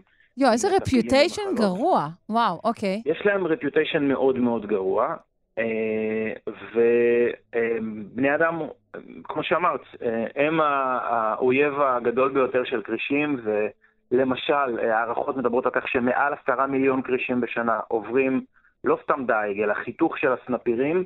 בעודם בחיים, ולטובת 8,000 אה, טון אה, סנפירי כריש שמועברים למסעדות אה, ומכינים מהם מרק. אוי ואבוי. אז, אז זה, זה דייג שהוא כן מכוון לכרישים. בהחלט. זה סוג של דייג שמכוון, שהוביל לצניחה של 70 אחוז בממוצע, אבל זה גם מגיע במינים מסוימים ל-90 אחוז ומעלה. יש באמת, כשאנחנו מדברים על כרישים באופן כללי, 80% מהמינים הם בכלל קטנים משני מטר, ונתקלתי בלא מעט קרישים בצלילות שונות, והם פשוט בורחים. אה, וגם כשאנחנו ממש רוצים לראות אותם ולצלם אותם ולהתקרב אליהם, הם פשוט בורחים כי הם מפחדים מאיתנו. יש להם סיבה טובה, כמו שאמרנו. אה, ורק מינים מאוד מעטים, בודדים, אמ, יש להם איזושהי היסטוריה של תקריות עם האדם, אם זה ה-Great White, האמלץ הלבן, המלץ כחול, טייגר שרק, כריש נמר, ובול שרק, אותו כריש אה, שנמצא לפעמים גם בנחלים, נהרות, מים מתוקים, חודר מהים. ובאופן כללי, באמת, כרישים סובלים בצורה מאוד מאוד קשה מבני אדם ומתעשיית הדייג באופן ספציפי. שאם אנחנו מסתכלים על מה שקרה בתעשיית הדייג בחמישים השנה האחרונות, אז בעצם אנחנו כל הזמן אה, מגדילים את אה, היכולות של אה, את מה שנקרא לחץ הדייג, את, ה, את ההשקעה, את כמות הספינות, שעות המנוע, גודל של מנועים, אה, אמצעים טכנולוגיים לאיתור דגים, ובסופו של דבר אנחנו לא מקבלים יותר שלל, אה, יותר דגים. כתוצאה מהסיפור הזה, והמספרים, אה, שדות הדייג ברחבי העולם הם אפילו נמצאים ב... ירידה בחלק גדול מהמקרים בגלל ניצול יתר. Mm. עכשיו, אה, אותם כרישים הרבה פעמים אה, נידוגים, כמו שאמרת, גם לא בכוונה. זאת אומרת, אף אחד לא התכוון אה, למכור את הבשר שלהם במקרה הזה, אה, ודרך אגב, בשר של כרישים אה, לא נאכל על ידי הרבה מאוד אנשים, אבל אה, הוא עלול להכיל מגוון מתכות כבדות ומזהמים שונים שיש בים, כי הם בעצם טורפי על. וכטורפי על הם אוכלים, אה, ובעצם המערכת הביולוגית מרכזת עד למעלה שרשרת המזון או מארג המזון את, ה, אה, את, את כל אותם מזהמים שאנחנו אה, מזרימים אל הים בדרכים כאלה ואחרות. ולכן זה גם כנראה לא מאוד בריא לאכול אה, אה, אבל זה כבר סיפור אחר. כן, אוקיי. ס, סיבות משנה ללמה כן, לא פשוט כן. ילדו קרישים, ואנחנו עם הפיתוח החדש הזה, שבעצם מטרתו אה, להרחיק את הקרישים ולמנוע אה, דייג נכון. שווא שלהם. נכון, אז פה מדובר על דייג אה, של דגי טונה, טונה כחולת סנפיר, וזו שיטה שנקראת long line. אה, בארץ גם משתמשים בשיטה הזאת, ובעצם פורסים אה, רשת, זה לא רשת, זה אה, מין כבל כזה ארוך עם הרבה מאוד קרסים עליו, מצופים בדרך, וזה יכול להיות באורך של אפילו 20, 20 אה, קילומטר. אה, עם אה. 400, 400 קרסים, במקרה הזה במחקר הם השתמשו בשתי ספינות דייג שיודעות לפרוס אה, מערך כזה עם אלף קרסים, על הקרסים האלה יש סרדינים, ופורסים את זה, משאירים את זה בלילה, וחוזרים בבוקר ורואים אה, מה נתפס, ששוב, המטרה פה היא מטרה היא לתפוס טונה. לגמרי. אבל בפועל ו... גם כרישים נתפסים שם.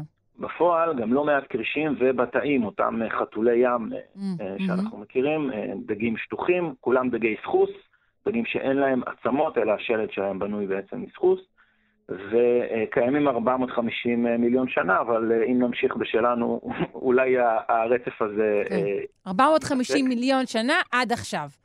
אה, כן, עוד לא, אבל, כן. אבל יכול להיות. אוקיי. עכשיו, מה, מה בעצם עשו במחקר? לקחו את אותן אה, שתי ספינות אה, אה, שעושות את הסוג הדייג הזה, לונגליין, אה, בצרפת, ודגות דגי טונה, ואמרו בואו ניקח 500-500, 500 קרסים שיהיו ללא אותו מכשיר, ו-500 עם מכשיר שבעצם כל מה שהוא מייצר זה איזשהו אה, אות חשמלי, שדה חשמלי מאוד אה, אה, חזק, ממוקד, אה, ולכבישים יש יכולת לחוש בשדות חשמליים, יש להם אה, אה, חוש, ש... קוראים לזה חוש אישי, או, או חוש אה, מופלא, שבעצם מאפשר להם לאתר, גם לאתר בעלי חיים שנמצאים במצוקה, אה, ותפקידם דרך אגב האקולוגי בים זה לסלק את כל אותם אה, בעלי חיים, אה, דגים, חולים ומבוגרים ופגועים, ובעצם לשפר את בריאות האוכלוסייה. כמו מין חברת ניקיון כזאתי? סוג של, כן, סוג של ממש, ככה גם אפשר לצמצם תחלואה, כן, ברגע ש, שאותם בעלי חיים פשוט נקרסים ולא מעבירים את ה... אה, אה, את אותם אה, פתוגנים לאחרים. אבל בכל מקרה, החוש הזה בעצם פועל באמצעות רשת של, ממש רשת של נוירונים שיש להם בחלק הקדמי של האף, של הפה, מסביב לחלק הקדמי של הגוף, ויש שם אמפולות ג'לטיניות, זה נקרא אמפולת לורנציני, עם אה, אה, בעצם תעלות, תעלות שמלאות בג'ל, שמחברות את החיישנים, את העצבים שיש מסביב לראש, אל הסביבה דרך אותן תעלות. זה מה שיש לכריש, למקרה שמישהו לא נכון. הבין, זה לא דברים שאנחנו המצאנו מרכיבים. זה בילטין הכריש. זה ציוד בילטין שמגיע איתו הכריש מהבית. לגמרי. אוקיי. לגמרי, מהבית.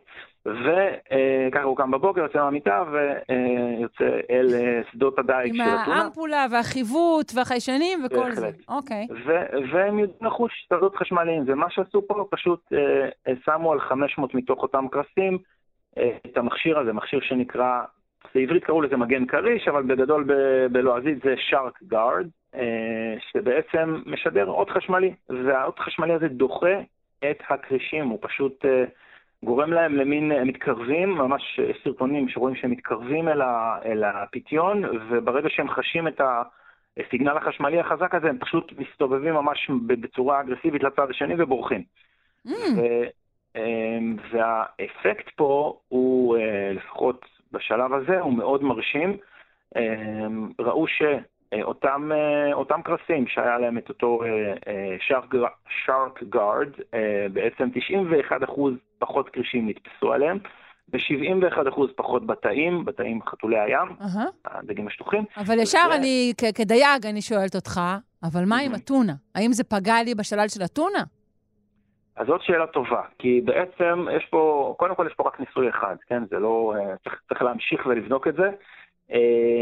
באותה אה, תקופה שעשו את הניסוי, אה, במחקר הזה נראה ששלל דגי אתונה היה קצת קטן מהרגיל לעונה, וזה לא אומר שיש איזשהו קשר לשימוש במכשיר הזה, אבל... אבל שצריך לבדוק את זה. אבל צריך גם לבדוק את זה. בכל מקרה, גם מנסים לשכלל את המכשיר הזה באופן שיקל על השימוש בו, למשל שלא יצטרכו להחליף לו סוללות, יהיה אפשר להטעין אותו אלחוטית.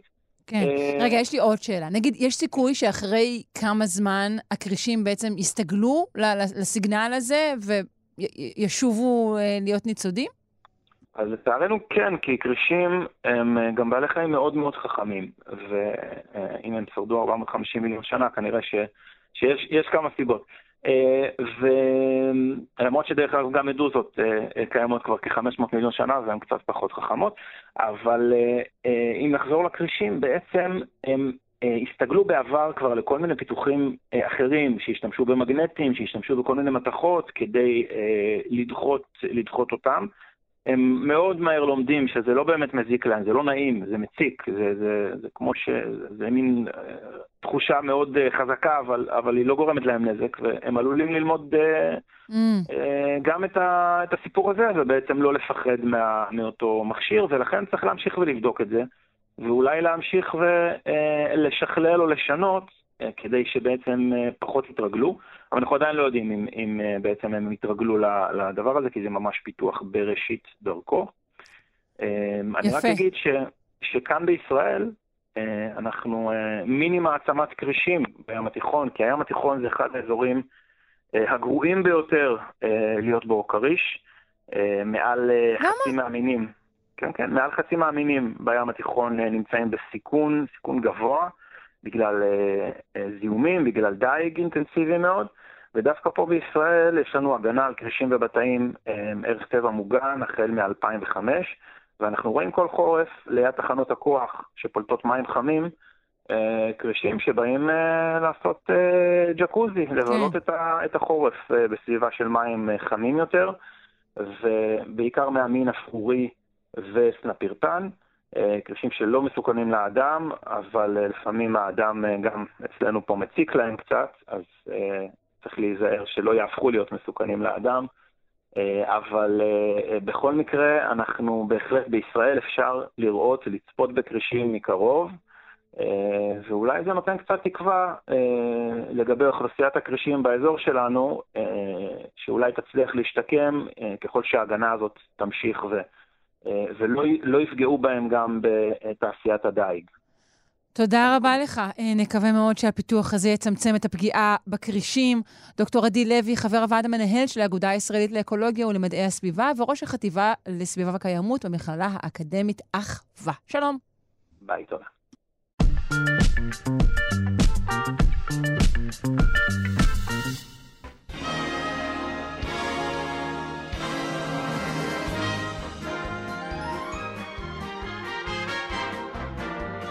פינת התרבות של יונתן גת, מרצה באוניברסיטת תל אביב, וגם בכלל ברחבי הארץ, מסתובב ומספר לנו על גיבורי התרבות שלנו. על מי נדבר היום? היי שרון, אנחנו נדבר היום על ענבל פרלמוטר. או, ענבל. הגיבורה של להקת המכשפות. כן, אנחנו מצ... ציינו בעצם אתמול את יום הולדתה. נכון, בדיוק. למעשה, אם היא הייתה איתנו היום, היא הייתה חוגגת 51 שנים. את מדמיינת אותה בת 50 פלוס? לא. אני חושבת, אגב, של 52 שנים, אבל זה כבר... 52? כן, את צודקת, סליחה, טעות שלי. נכון, אנחנו זזנו כבר נכון, שנה נכון. בלוח, אנחנו... אני כל הזמן מתבלבל עם, כן, עם שנת 23-22, צודקת. כן, לא, אני לא מדמיינת, כפי שאנחנו מתקשים לדמיין, אתה יודע, כל אחד מגיבורי הרוקנרול שמתו צעירים. נכון, או את מרילין מונרו בגיל 95, זה קשה. אנחנו מדברים היום על מישהי שהצליחה לאתגר את המוזיקה הישראלית של שנות ה-90, אני חושב גם בכלל, בכלל לאתגר את התרבות כאן עם רוק ופאנק, שבעצם הציעה, זאת אומרת, היא הציעה את האופציה השטנית למוזיקה הישראלית. שאם תחשבי על זה, זה כאילו שני דברים שלא כל כך מתחברים. המוזיקה הישראלית בוודאי של שנות ה-80 ואחר כך גם שנות ה-90 לא, לא הייתה רגילה למוזיקה מאיימת. אבל היה קצת דארק, היה טאטו ואלונה דניאל, היו קצת דברים, אתה יודע, בסך הכל 80's, נכון, לא סתם אומרים דארק נכון. 80's, יש, יש זרם כזה. נכון.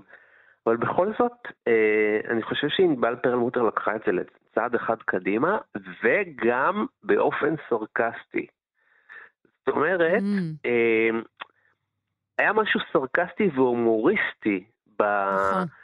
בעצם הבחירה בשם המכשפות, את יודעת, בדרך כלל, מה זה המכשפות? זה, זה, זה, זה צד מכשפות, זה, זה, זה, זה גברים בשנות, בימי הביניים שפחדו מנשים חזקות, אז הם קראו להם מכשפות והוציאו אותן להורג. אז היא, היא בעצם, היא, היא כאילו מאשימה את עצמה הנה אני, אני המכשפה, אני... אפשר לקרוא לזה reclaiming באיזשהו אופן. כן, לא, זה כן. נכון ניחוס מחדש של המושג הזה. כאילו, אני כבר אגיד על עצמי, אני כבר אגיד על עצמי שאני המכשפה. לא, אתה לא צריך לקרוא לי מכשפה, אני כבר אעשה את זה בשבילך. יש בזה משהו מאוד ציני, שכאילו מכשיר את כל הסכנות האלה שהיא מציעה בשירים שלה, אבל עדיין היא לא פוגעת בצד האפל בשירים של הלהקה שלה. זאת אומרת, זה לא היה כישוף כושל.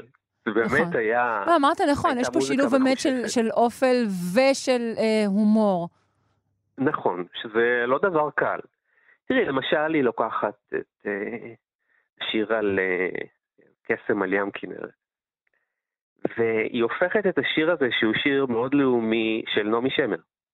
שיר מאוד לאומי, מאוד uh, ארץ ישראלי יפה של, אני יודע מה, קיבוץ המאוחד והפרחת השממה ובניין הארץ. והיא הופכת את זה לשיר לסבי אה, קיצוני מאוד, שלא היה מקובל, אני מקווה שלא יודע, אולי אבי מעוז היה לא מאשר את השיר הזה היום. נכון, בואו בוא נשמע אבל... חתיכה מקסם עליין כנרת אה, בביצוע הזה.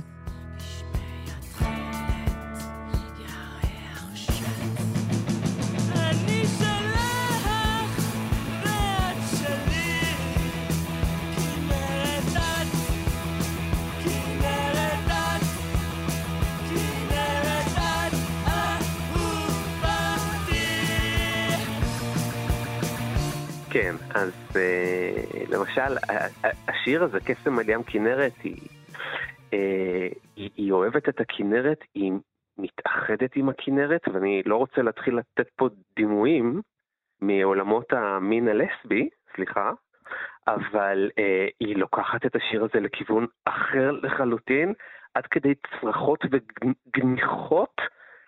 את יכולה לתאר לעצמך מה נעמי שמר חשבה אה, כשהיא שמעה את העיבוד הזה. אז אה, למעשה, אה, ענבל פרלמוטר הציעה אלטרנטיבה שהייתה מאוד שולית כביכול, אבל החדירה אותה לתוך המיינסטרים לאיזושהי תקופה, כי הייתה תקופה מסוימת שהמכשפות היו כן מיינסטרים. כן, כן, הם הצליחו. כן השמיעו אותם, והן כן היו מקובלות. עד העונג הבא, כן. בטח. כן, כן, כן, בהחלט. שזה גם שיר שהוא uh, מעט לסבי, בכלל גם כל העניין הזה של uh, מכשפות ולסביות, הוא גם דבר שמבחינתה uh, הציגה הצעה שזה דבר שהולך ביחד, בעיני גברים. אחוות נשים נקרא פעם... לזה, אחוות נשים. אחוות נשים, כן. ללא ספק הקדימה את זמנה, אני חושבת שאם המכשפות היו קיימות היום, וואו, זה היה מתפוצץ. אה, כן, אה, אין לי שום ספק בזה גם כן. ואני שואל את עצמי, מה היה קורה לה אם היא הייתה פועלת היום? איזה ענבל פרלמוטר היינו מקבלים היום? ההקלטות האחרונות שלה, שיצאו דרך אגב באלבום שנקרא ענבל פרלמוטר, הקלטות אחרונות, אה, מראים, משמיעים לנו אישה מאוד מאוד עצובה, מאוד, היא תמיד הייתה כזאת אובדנית, אבל ההקלטות האחרונות מראים אישה שמצד אחד עדיין זועמת, ומצד שני כבר מתחילה להשלים עם איזושהי עצבות ודכדוך. אה, לא ניכנס לחיים הפרטיים שלה, החיים שלה היו סוערים מפה ועד הודעה חדשה, ודווקא המוות הטרגי שלה בתאונת דרכים, דווקא אומרים שהוא היה כשהיא הייתה בתקופה הטובה שלה. אז... אה, אנחנו באמת אה, אה, לא יודעים, אבל אני משוכנעת שאתה מתפתחת לתוצרת יותר מורכבת אפילו ויותר מעניינת. אין לי שום ספק בכך. אני גם, אני גם חושב כמוך. בוא נגיע להמלצה. כן. המלצה קצרצרה. יצא ספר שנקרא הקיטור השביעי. הקיטור כן, השביעי. הקנטרנות, כן, okay. אוקיי. הקיטור השביעי של רמי לבני, שהוא סופר, הוא אה, מורה לספרות, הוא כותב בארץ, וזה, אמ, הוא קורא לזה שירי מרי ומרירות. שזה זה ספר מאוד אה, ציני, אה, הייתי אומר שירים של הפולני הממוצע, ואני אקריא לך רק ארבע שורות. בבקשה. קניתי את המדריך לאושר בצומת ספרים בפינה. הוא מציע להסתכל על העולם כאילו זאת הפעם הראשונה. על לידה, על חיוך, על עץ, על ענן, בינתיים, לא נראה שזה עובד ברמת גן. אוי אוי אוי, אוקיי, אז שהוא עומד פה על, אה, על זכותנו להיענח ולקטר.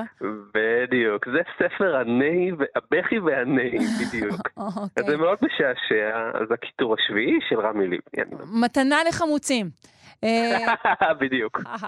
יונתן גת, אה, מרצה באוניברסיטת תל אביב, וגם מרצה עצמאי, תודה רבה לך. תודה, שרון. ביי. שוב תקופה של גאות בחיי, מים רבים שוטפים את תחושיי, אני נמשכת והופכת לחיית חושך, למפלצת רטובה, לשדון לילה, לפיה טובה, מתוקה ודורסת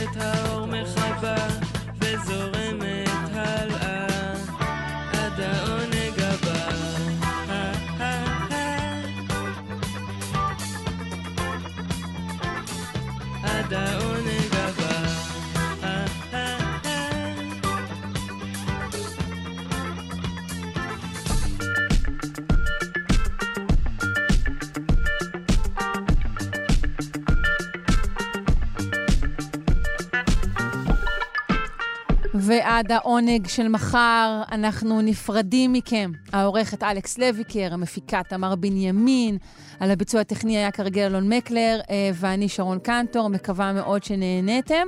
המשך יום טוב.